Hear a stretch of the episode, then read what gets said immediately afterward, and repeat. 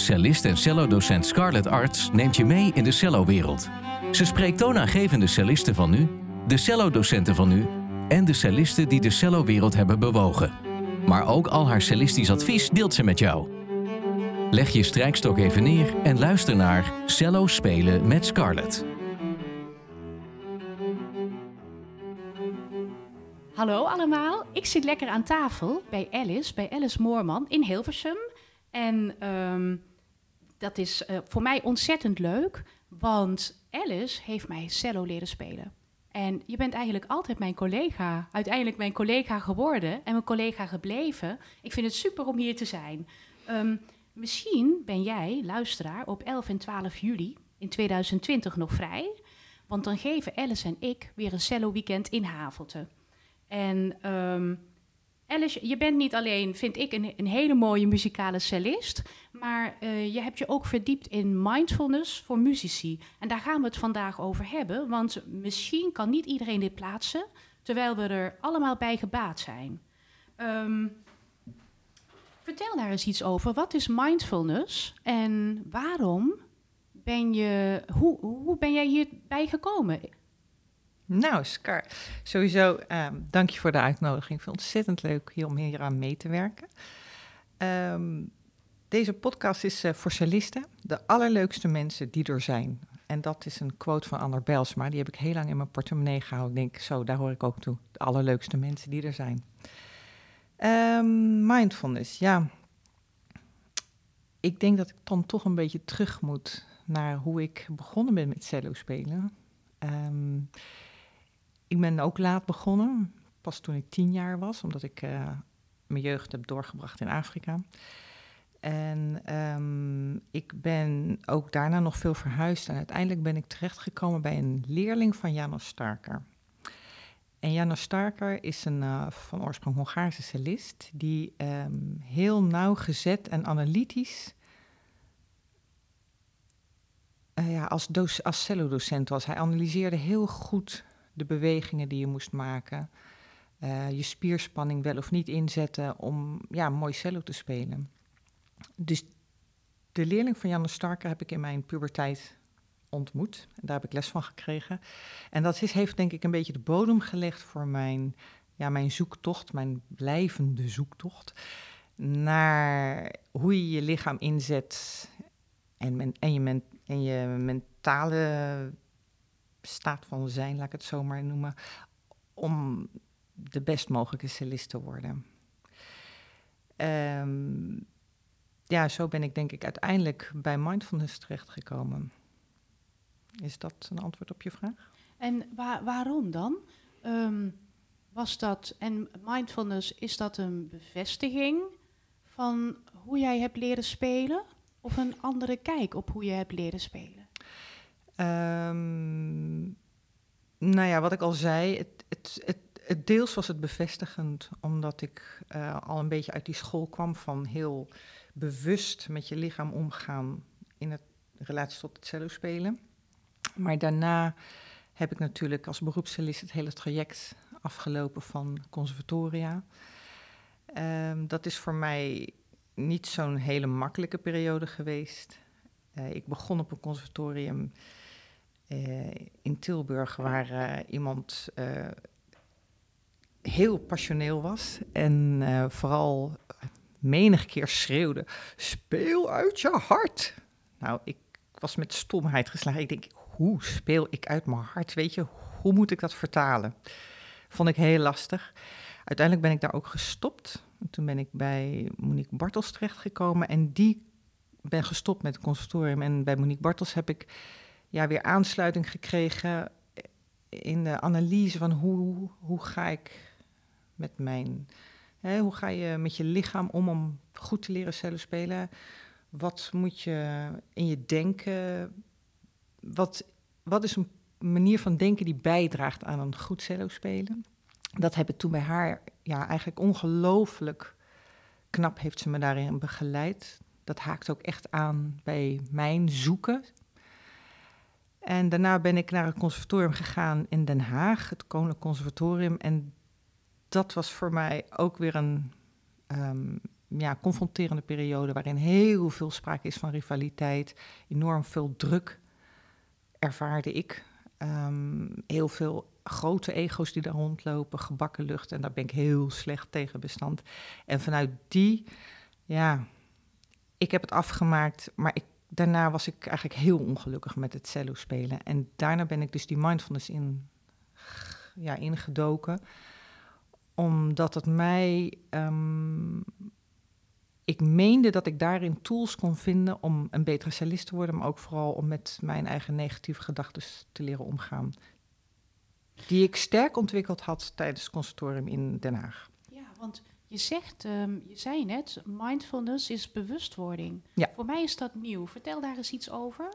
Ik weet niets van mindfulness. Nou, in een nutshell is um, mindfulness is um, je, de keuze om je aandacht te richten op wat je nu doet of wat je nu denkt, zonder daar meteen een sterk oordeel over te hebben.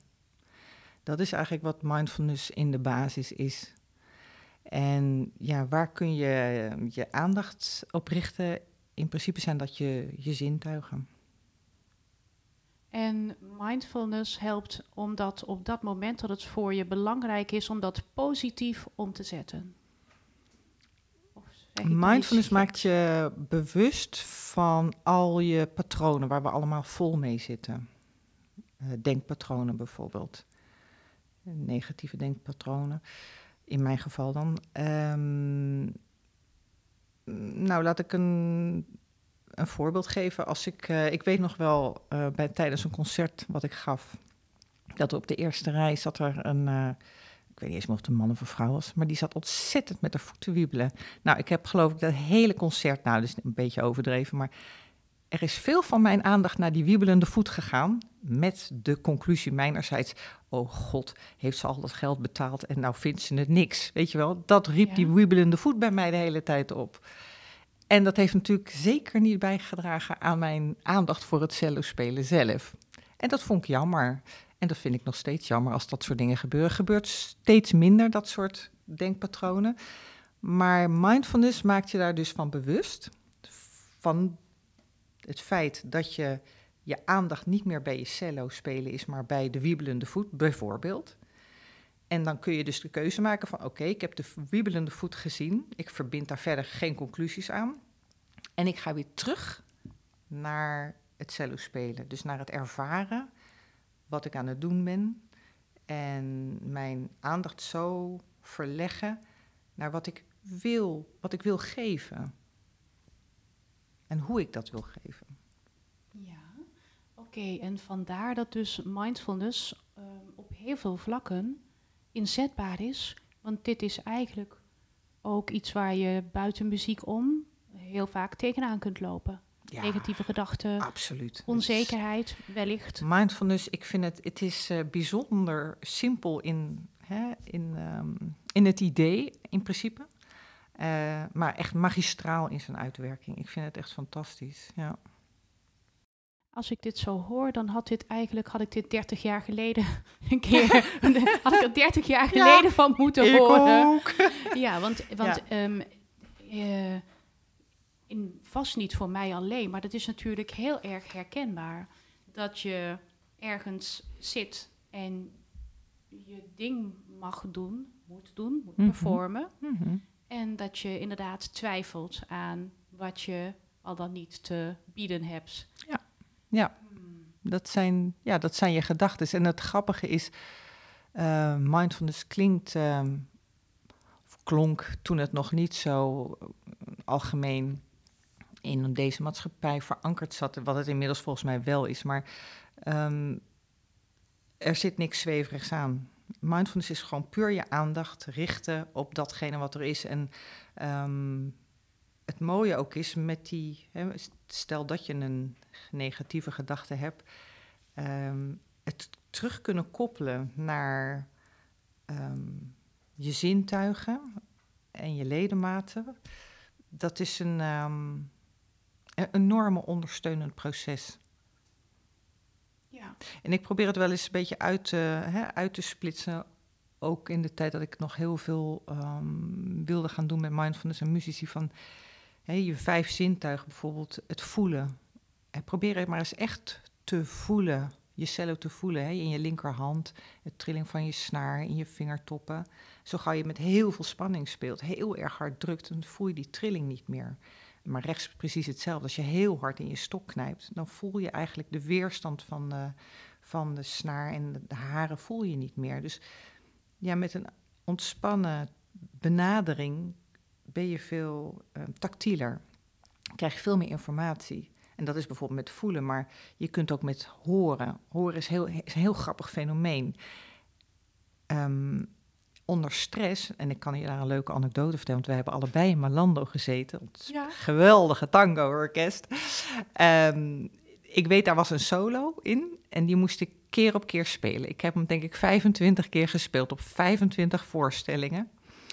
En het is echt dus gênant voor woorden, maar ik was daar zo van in de stress dat ik de eerste zeven keer, ik heb hem wel gespeeld en ook goed, maar ik dacht dat ik helemaal in mijn eentje zat.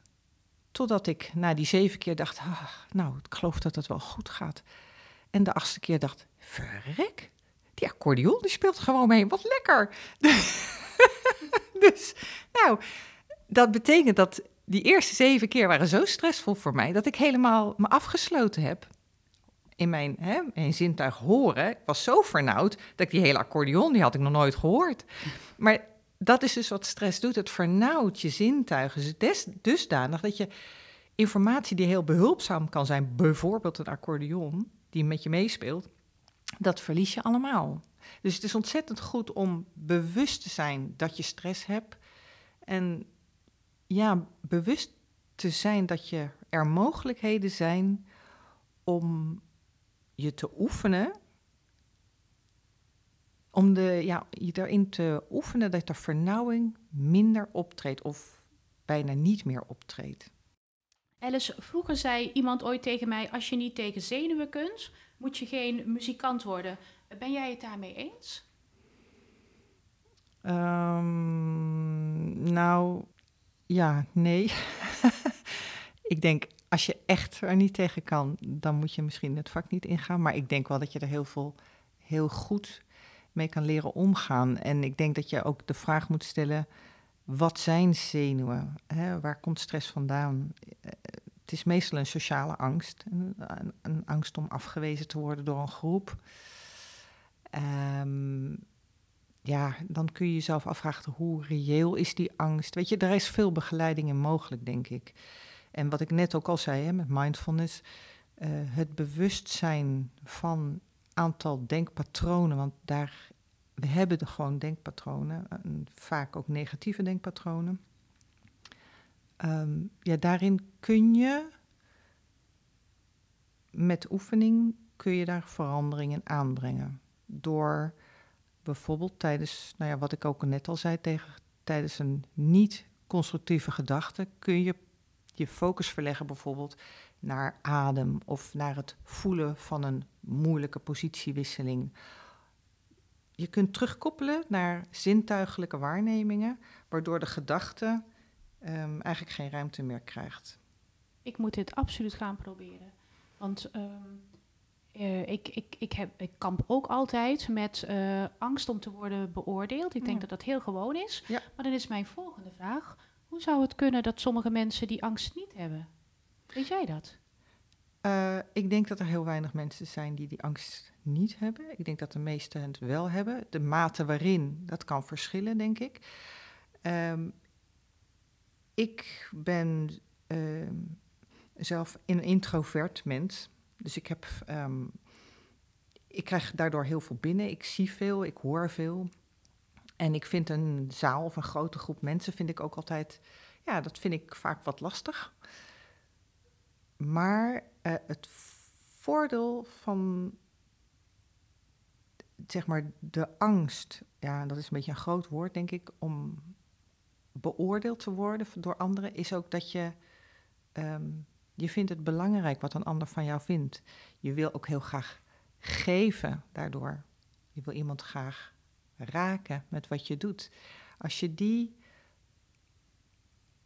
ambitie tussen aanhalingstekens niet hebt, dan hoor je eigenlijk ook niet thuis op een podium. Snap je wat ik bedoel? Ja.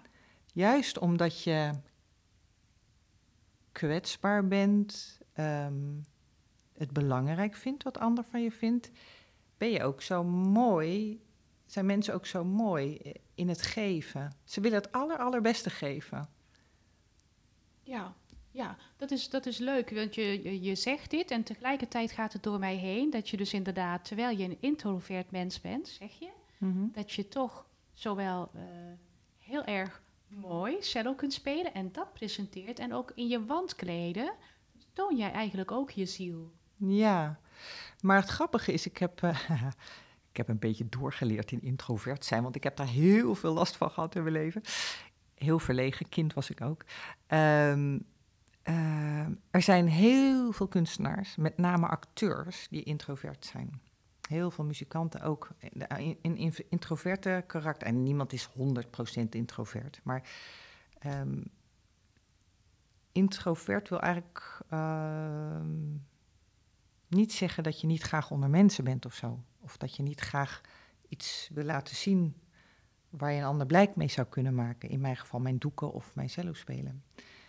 Dat is niet inherent aan introvert zijn, dat je dat niet zou willen. Ik wil dat wel. Alleen ik heb wat te meer tijd nodig om me op te laden en dat doe ik graag alleen. Bijvoorbeeld doeken maken vind ik heerlijk. Ja, en daar kun je ook echt je tijd voor nemen. Ja. Het is niet een momentopname. Dat Nee. is natuurlijk muziek wel. Het is erop Ja. of eronder. Ja, dat is waar. Maar wel Ja. gelukkig iedere maand een nieuwe kans. Nou ja, en wat ik nu eh, met eh, MAB doe, dat is dus dan speel ik met... MAB? Ja, MAB, sorry, ja, dat is muziek aan bed. Daar ben ik sinds anderhalf jaar eh, actief in. Nadat ik auditie heb gedaan, ben ik daar aangenomen. En dat wil zeggen dat we met twee vrouwen op één cello spelen. En we spelen inmiddels in 25 instellingen, ziekenhuizen in het hele land. En wij spelen aan bed voor heel zieke mensen. Ehm, en dat is ook weer iets ja, wat aanhaakt in alles wat ik toch al belangrijk vind. Het is heel erg één op één. Ik, wij spelen met z'n tweeën voor één persoon, of hooguit vier die er op een kamer liggen. Ik maak heel direct contact, eerst met een praatje. Hè, wat vindt u mooi? Houdt u van muziek? En vervolgens kun je dus iets aanbieden waar iemand in een hele kwetsbare fase in zijn leven ja, ongelooflijk door ontroerd wordt. En dat is mooi. Dat is fantastisch. Ja. Ik kan me ook niet voorstellen dat in deze prachtige situatie dat je dan angst voelt voor iets negatiefs. Omdat je altijd wordt gewaardeerd, denk ik.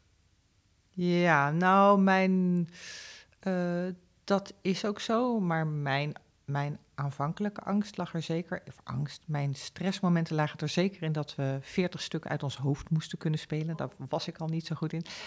En het, het, het vergt nogal wat kunst en vliegwerk en uren om met z'n tweeën op één cello te spelen.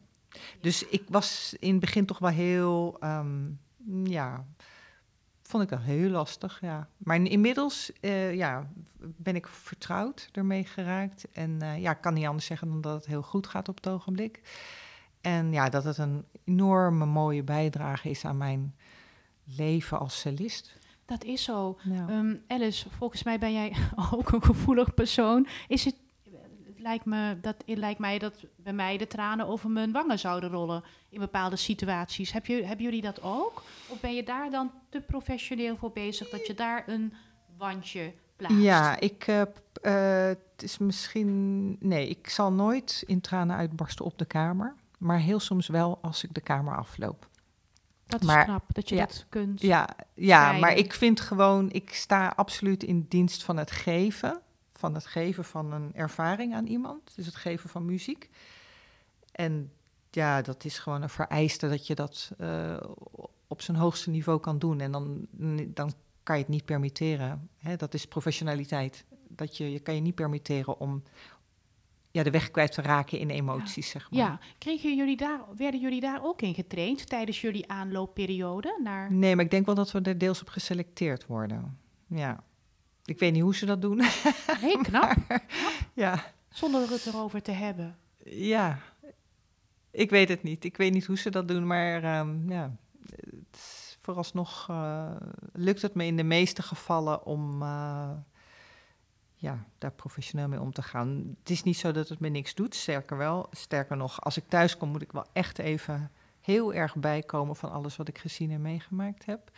Maar wetende dat het andere mensen zoveel geeft, vaak zo gelukkig maakt. En soms ook een traantje moeten wegpinken, maar ook dat is goed. Ja, daar ben ik heel erg heel dankbaar dat ik het kan doen. Alice, wat, wat heel speciaal is, is dat jullie jongste zoon nu ook met de cello het muzikantenvak in wil gaan. Wil, wil je daar eens iets over vertellen? Dat lijkt me fantastisch. Ja, uh, ja zeker. Um, uh, ja, ik kon natuurlijk niet veel anders dan cello spelen. En ik had ook niet zoveel geld een tijd lang. Uh, dus ik heb hem cello leren spelen. En uiteindelijk um, ja, is er een vonk bij hem overgeslagen. En zit hij nu op de jongtalentafdeling in het uh, Zwelink Academie in Amsterdam. Bij Monique Heidema. Um, en dat um, Overigens, uh, er gaan ook veel credits naar mijn, uh, de vader van, uh, van mijn zoon, Erno Ola. Waar ik zelf heel veel van geleerd heb, ook muzikaal gezien. En um, waar onze jongste zoon ook weer heel veel van geleerd heeft. Ja, dat is gewoon heel bijzonder dat hij lijkt erop dat hij het vak in gaat. Dus hij, veel, ja, hij speelt prachtig, dus ik vind het heel leuk. Ja. Alice, dit is een podcast voor amateurcellisten, cellisten. Um, als je als amateur kampt met um, een, een trilstok, hmm. uh, negatieve gedachten, dan kunnen zij dus in feite als handvat gebruiken, als handvaten. Uh, concentreer je op je zintuigen hmm. en ga vanuit daar het beste ervan maken. Is dat, zou, zou dat het zijn? Uh, in essentie denk ik inderdaad, um, nogmaals, hè, de, de, de quote speel uit je hart. Uh, ja, in mijn ogen slaat dat echt, zeker op het niveau, uh, nee, dat slaat gewoon nergens op. Laat ik het daar maar op houden. Je speelt met je handen, je speelt met je armen, je speelt met je lijf. En dat moet allemaal uh, in dienst staan van datgene wat je wil laten horen. Um, dus ik zou willen adviseren mensen die, um, nou als je um, negatieve gedachten hebt over je eigen spel, zie dat als kritiek wellicht, waar je misschien iets mee kan doen, maar laat het niet. Um, um, je ja, laat het niet je bewegingen overheersen. Je moet, je moet op een natuurlijke manier bewegen.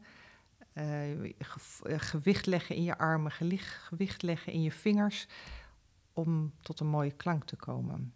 En ik denk hoe bewuster je bent van al je spanningen in je lijf, waar ik zeg maar ook een aantal jaar geleden achter kwam, is dat bijvoorbeeld met positiewisseling, hè, als je echt helemaal de hoogte ingaat, dat bijna iedereen de neiging heeft om zijn rug hol te trekken. Het is iets engs. En wat men de neiging hebben, mensen hebben de neiging als iets spannend is om, ja, back-off noemen ze dat mooi in het Engels, hè? Een beetje terug te deinzen.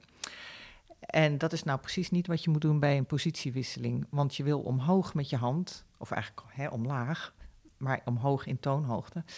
En uh, je rug hol trekken is precies een averechtse beweging. Dus eigenlijk zou je met je rug de diepte in moeten, naar voren moeten buigen. Je hand naar de zwaartekracht moeten toegeven. En ja, naar die plek toe willen. Het is niet iets waar je. Je wil er naartoe, maar laat dan ook je hele lijf de bereidwilligheid hebben om naar die plek toe te gaan. Zonder dat je daar allerlei verstijvingen in hebt. Dus een holle rug. Of in mijn geval dat ik mijn bovenbenen aanspan. Ook geen goed idee als je posities gaat wisselen. Nee, nee dat is zo. Um, terwijl jij dit vertelt, bedenk ik aan um, mijn conservatoriumtijd in Zwolle. Bij ons werd er een korte cursus podiumtraining aangeboden. Die heb ik gedaan met een collega, hmm. Yveske. En uh, dat was heel erg uh, verrassend. Je je diende een stuk voor te bereiden en dan kwam je op. En daarna zou je een herkansing krijgen met een opdracht. Nou, dat was hmm. natuurlijk uh, beroerd. Um, dus ik heb mijn ding gedaan en je komt weer naar beneden van dat podium af. En toen zeiden ze, toen was de vraag van, stel je voor, wie is je idool? Nou, toen dacht ik aan, aan, aan Gregor Horsch. Hmm. En toen zeiden ze, stel je nou eens voor dat je podium opgaat. Stel je voor dat je niet jezelf bent, maar Gregor Horsch. Hmm. Wil je dan nog eens spelen? Hmm. En het grappige is dat je daar dan een heel fysiek beeld bij krijgt. Hmm. Een fysiek beeld van een rustgevende man, Hmm. rustgevende muzikus. Ja. En dat dat dan inderdaad ehm, voor mij daadwerkelijk Oh, veel beter liep. Oh ja, ik ben ervan overtuigd dat dat, Ja? dat, dat werkt. Ja. Ah, Nou, op dat moment, ik denk, identificeer je niet met al je negatieve gedachten van dat gaat toch niet. En zie je, nou heb ik die, die sprong weer niet gedaan. Of ik heb een, zie je, nou heb ik weer een trulsik. Je identificeert je met een, ja, iets heel positiefs. En ik denk, als daar je aandacht naartoe gaat, wat het dan ook zou mogen zijn, als dat behulpzaam is voor jou, dan ja, win-win. Alice, je vertelt over wat stress doet met je, met je zintuigen. Kun je hier ehm, wat, eh, wat, wat meer over vertellen? Bijvoorbeeld als ik zeg, wat doet het dan met, met horen? Ehm, ja, stress doet zeker zo iets met je waarneming. En ehm, waar ik dus eigenlijk voor pleit, is dat je op stressvolle momenten, dat je terugkoppelt naar je zintuigelijke waarnemingen. Dus stress is meestal gedachte gerelateerd. Hè? Van, de, oh, ik kan het niet, of eh, zie je wel, gaat het weer mis, of de wiebelende voet op de eerste rij, eh, bla bla bla. Dat kan van alles zijn. Ehm, nou, wat je kunt, wat mij helpt en wat ik ook wel heb, hè, waar ik veel over gelezen heb en veel met, met muzikanten over gepraat heb, eh, dat je, je kunt een aantal tools voor jezelf ontwikkelen. Bijvoorbeeld, ehm, je kunt naar voelen gaan. Daar hadden we het net ook al even over. Hè. Kun je eh, de stok nog goed waarnemen in je hand? Kun je voelen hoe snel de haren over de snaren gaan? Kun je de, de trilling van je snaren in je linker vingertoppen nog voelen? En zo gauw je helemaal gespannen bent, staat er deels mentaal, maar ook in fysiek. Als je zo gespannen bent, dan kun je dat eigenlijk niet meer waarnemen. Omdat je de, de, de- bijvoorbeeld de snaar zo diep indrukt, dat je niet eens meer voelt dat die trilt onder je vingertoppen. Dat is, dat is onder andere wat je kan doen met voelen. Ja. En wat, wat zou je kunnen doen met, ehm, met zien? Eh, ja, zien. Nou, wat ik. eh, we, we zijn visuele, visuele wezens. Hè. Onze grootst, dat is onze grootste input. Daar maakt reclame ook dankbaar voor gebruik van YouTube. Is het, het voorbeeld van waarom wij en masse op YouTube zitten, omdat wij zien. Ehm, ehm, wat ik merk aan leerlingen van mij, maar ook aan mezelf, als ik stress heb, dan ga ik ja, als een soort razende roel ga ik kijken naar mijn noten. Ik kan bijna niks anders dan zo heel bijna gespannen naar die noten zitten kijken. Je kunt bijvoorbeeld door wat ik nu met hè, muziek aan bed doe, uit je hoofd leren, kun je ook merken dat je heel veel energie gaat naar dat kijken naar die noten. Als je probeert passages of een inzet uit je hoofd te leren, dan kun je dat, zeg maar, de, de aandacht drain die naar je visuele aspect van het notenlezen gaat, kun je dan een beetje verminderen. En dan kun je weer teruggaan naar echt horen of echt voelen of naar je adem bijvoorbeeld. Ja, ja je, je speelt ook echt anders wanneer je speelt Absoluut. zonder bladmuziek. Ja, ik zou dat iedereen aan willen raden, al zijn het maar je toonladders of een heel klein stukje acht maatjes uit een sonate, dat je die uit je hoofd leert en gewoon eens echt gaat voelen hoe het voelt of ga eens echt eens luisteren. Ga eens echt luisteren naar wat je hoort. Want als we het dan over nu hebben, we het dan over kijken, maar horen is ook er ook zo een. Hè? Had al dat eh, Malando, eh, die Malando solo aange- aangebracht. Maar ehm, ja, horen is eh, vaak horen mensen wat ze denken dat ze horen of willen horen. Dat is in communicatie trouwens heel vaak zo. Mensen horen wat ze willen horen. Maar met cellospelen is dat vaak ook een beetje zo. Hè? Je hoort wat je wil horen. Hoe bedoel je dat? Nou, vaak me- hebben mensen een klankvoorstelling van hoe ze denken dat, dat het klinkt. Eh, ik wil een Brahms-sonaat of zo, het begin daarvan. En in werkelijkheid is dat niet zo. En bedoel je dan als speler of als luisteraar? Als speler. Ja. Neem je niet echt waar wat je. Ga, ga jezelf maar eens opnemen. Meestal een ontluisterende ervaring, maar je Ja. leert er heel Komt dat daardoor? veel van. Nou, het is, het is moeilijk om, om, om echt goed te luisteren. Hè? Je luistert vaak naar zuiverheid. Maar zelfs er zijn ook leerlingen van mij die ehm, ja, soms zo gestrest zijn dat ze dat dus op dat moment niet meer waarnemen. Dat ze niet zuiver spelen bijvoorbeeld. Hè, zuiverheid is er één, maar hoe is het met je toonkwaliteit? Ben je nog tevreden over wat je echt hoort? Of eh, je vibrato, je frasering, je timing. Allemaal dingen die je, waar je actief naar kunt gaan luisteren. Ja. In plaats van denken, oh, niet. Ja, Dat is een keuze die je kunt maken. dat is heel interessant dat dat een keuze is. Ik ga dat, ik ga dat onthouden. Ze hebben horen, zien en voelen. Zijn er nog meer zintuigen? Nou, proeven, maar daar heb ik zelf geen ervaring mee. En eh, Niet ruik- tijdens het cello spelen. niet, nee, ruiken ook niet zo. Maar ehm, bijvoorbeeld, het, ehm, ehm, je hebt meer dan vijf zintuigen. Hè. Pijnervaring is ook een, een zintuigelijke waarneming. Cello spelen mag, kan nooit pijn doen. Het is, het doet, cello spelen doet geen pijn. Dus als er iets pijn doet, dan doe je iets verkeerd. En dan ben je op een onnatuurlijke manier bezig. En je moet ehm, de pijnprikkels, ja, honoren. Hoe noem je dat? Eh, geef, geef een pijnprikkel de credits die het verdient, want dat is een waarschuwing. Ja, Dat je iets niet goed doet, of onnatuurlijk doet, of te veel spanning opzet, of dat je mogelijk al met een blessure aan Ja. het opkweken bent. Eh, ja, ja. pijn hoort niet bij cello spelen. Nee, dat klopt. En dan een noot voor de luisteraar. Dat begint vaak al op het moment dat je ergens iets van warmte voelt. Ja. Denk bij een knuipende duim. Ja. Als ik soms een leerling eh, haar of zijn hand overneem en ik voel warmte bij de duim, dan zeg ik ook van let op.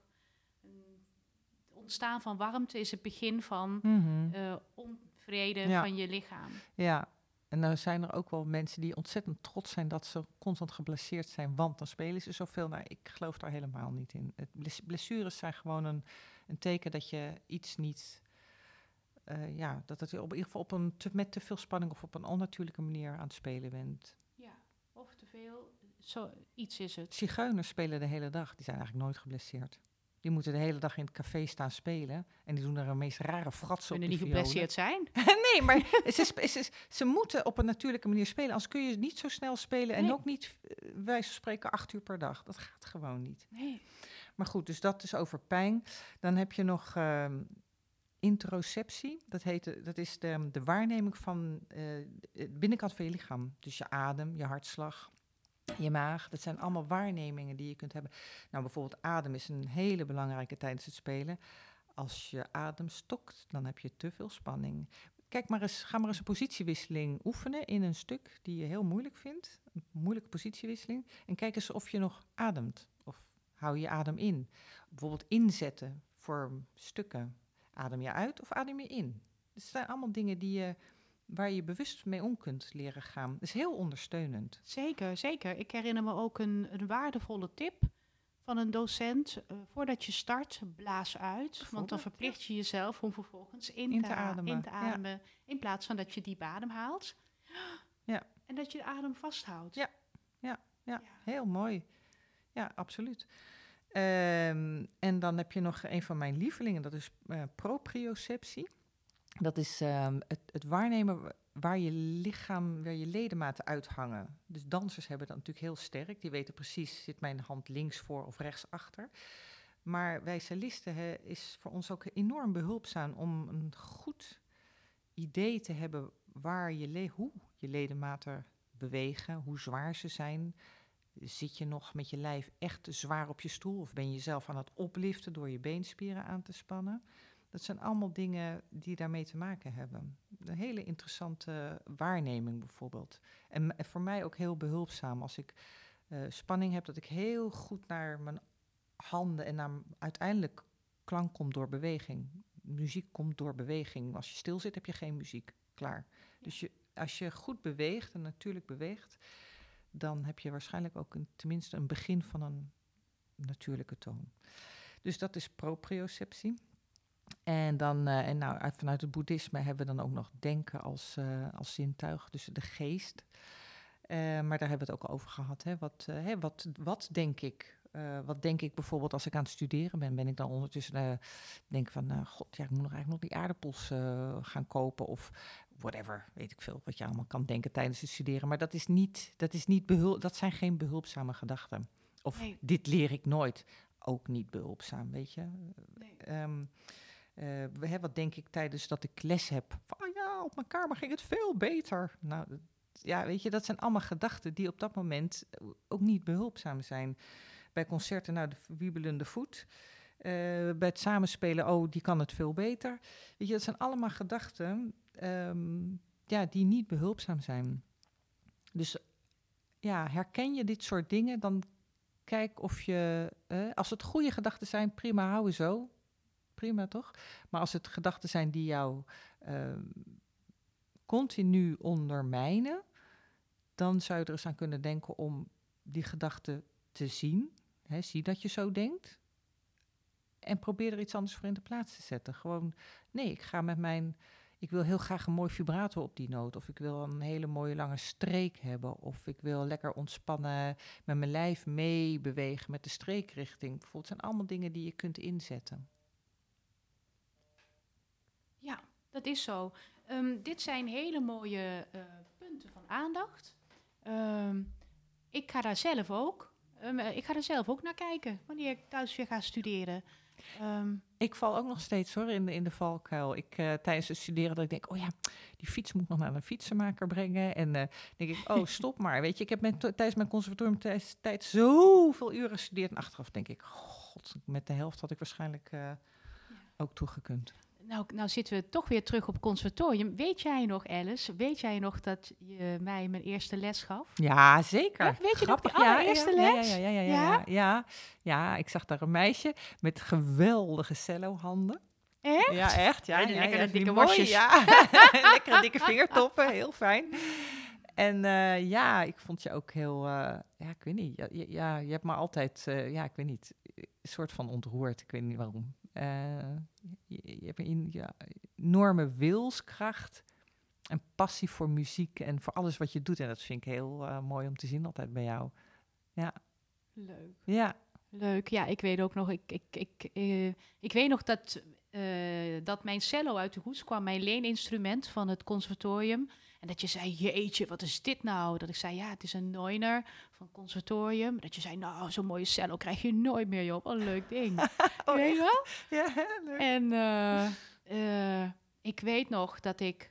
Ik kon niet wachten. Volgens mij gingen er wel tien minuten overheen dat je me dingen uitlegde. eh, Hmm. En, en dat ik niet kon wachten om eindelijk een snaar te strijken. Hmm. En dat dat... De trillingen, ja, dat heb je nou ook met leerlingen die dat voor de eerste keer ervaren. De Ja, trillingen prachtig. Bij je knieschijven en hier Mhm. bij, je, bij je lijf, bij je hart. Ja, ja, Dat is echt fantastisch. Ja, waarom ben je eigenlijk zelf gaan spelen? Nou, ehm, omdat ik orkestdirectie wilde gaan doen, zei eh, de administratie, of eh zei eigenlijk mijn begeleider op het conservatorium, dan is het wel verstandig, eh, omdat je piano als hoofdbijvak hebt, dat je een strijkinstrument gaat leren spelen. Oh, oké. En ik was verliefd op Floris Meinder. ja, wie niet? en toen dacht ik, en toen dacht ik, ja, maar toen ik hem hoorde, ik dacht, ja, maar dit Ja, wil ik doen, dit vind ik fantastisch. Ja, Ja, en ja. eh, had ik toen kunnen weten dat ik zulk een onhaalbaar voorbeeld eh, eh, had gehoord, Ja, bij wijze van spreken. Inspirerend. Inspirerend. Ja. inspirerend. Ja, hij speelt heel mooi. Ja. Alice, waar word jij als muzikus blij van? Nou, eigenlijk, eh, ja, ehm, de ander blij maken. Heel simpel. Ja? Ja, de ander blij maken. Als muzikus, ja, ik, daarom vind ik ook onder andere het werk van hè, muziek aan bed zo mooi. Dat ik mensen blij kan maken. Ja. Dat vind ik toch wel een heel mooi cadeautje als me dat lukt af en toe.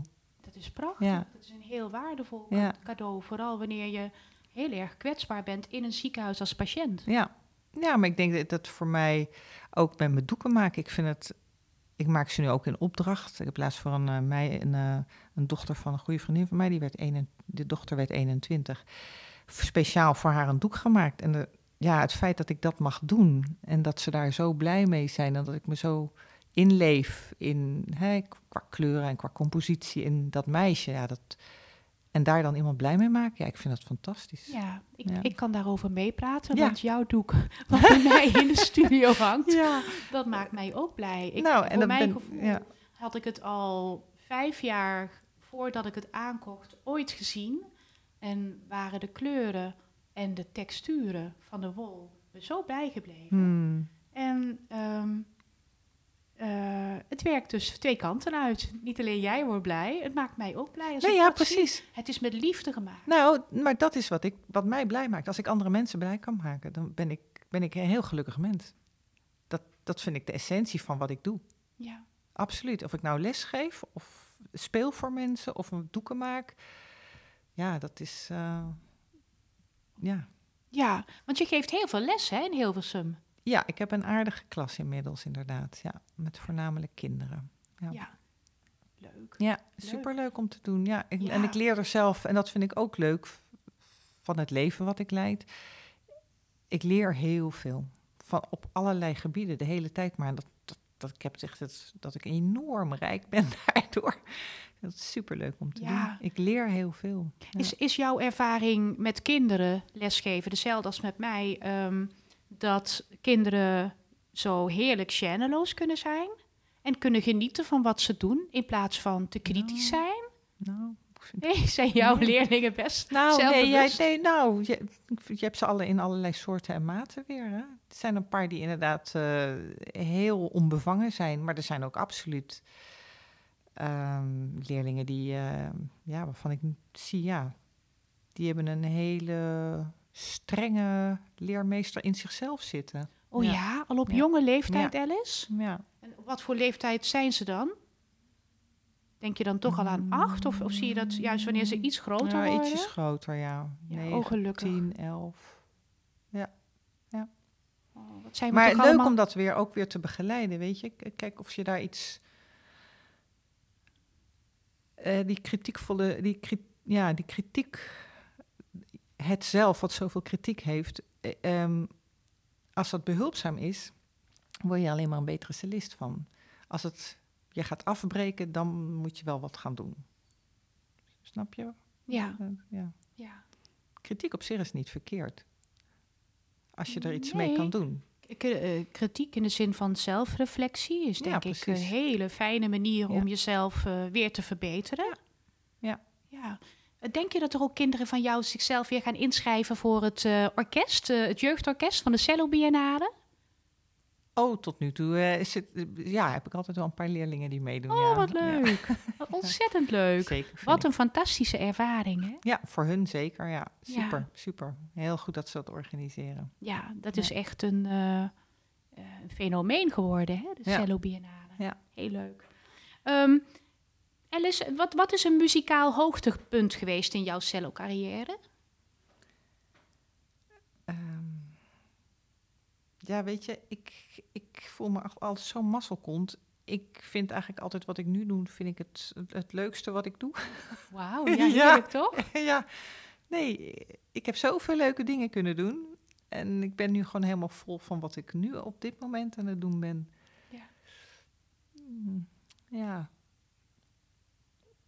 Ik zit, ja, ik zit even na te denken wat ik kan antwoorden, maar ik heb gewoon zo ontzettend veel leuke dingen mogen doen. Ja, nou ja, onder andere inderdaad met Malando naar Japan gaan. Dat was natuurlijk fantastisch. Gewoon om dat ook te ervaren, hoe dat is, zo'n land. Ja, prachtig. Ja, de, ja dat, dat, dat klopt. Je presenteert daar eigenlijk een soort van Nederlands stukje geschiedenis in, in, in Japan. Ja. Mensen komen daar van heinde en ver naar zo'n zaal om het repertoire van Malando te horen. Ja, fantastisch. Dat is fantastisch, toch? hè? Ja. Ja. En dan zoveel generaties eigenlijk eh, ja, lang Ja. al. In die prachtige zalen. Met zulk een ander publiek dan Nederlanders. Die daar heel stil zitten. En dan st- staan de ovaties. En dan in één keer is de ovatie ook weer voorbij. Ja. Ja, hè? ja, nee, klopt. Ja.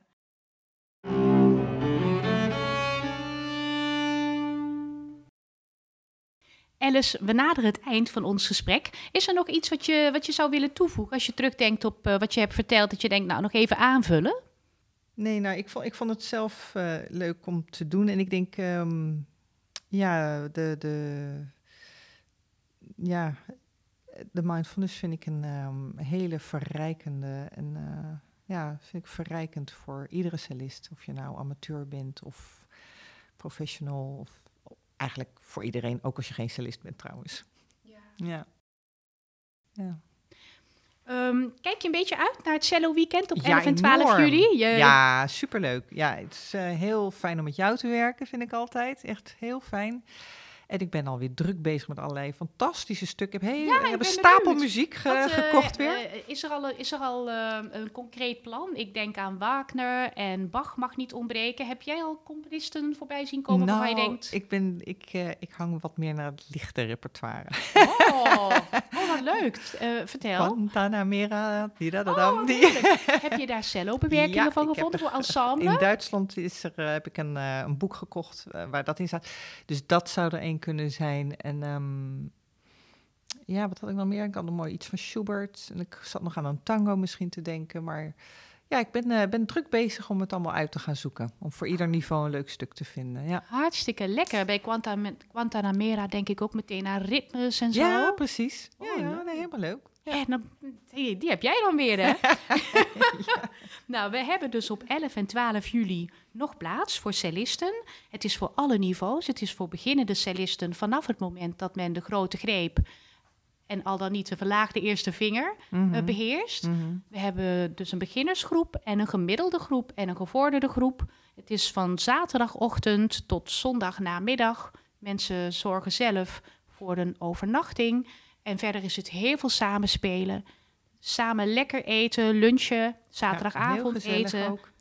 Sorry? Heel gezellig. Ja, is ja, ik heb nu absoluut weer gezellig. mensen die weer terugkomen. Dat Ja, ja. ja. leuk hè? ja, superleuk. Het is gezellig, het is eh, ontspannen. Ehm, ben jij, luisteraar, nou iemand die eigenlijk nog nooit zoiets heeft gedaan? Overweeg om je in te schrijven. Ja. You're among friends. Mhm. Het is gezellig, Mm. drempeloos en iedereen heeft het daarna zijn zin en doet zijn best.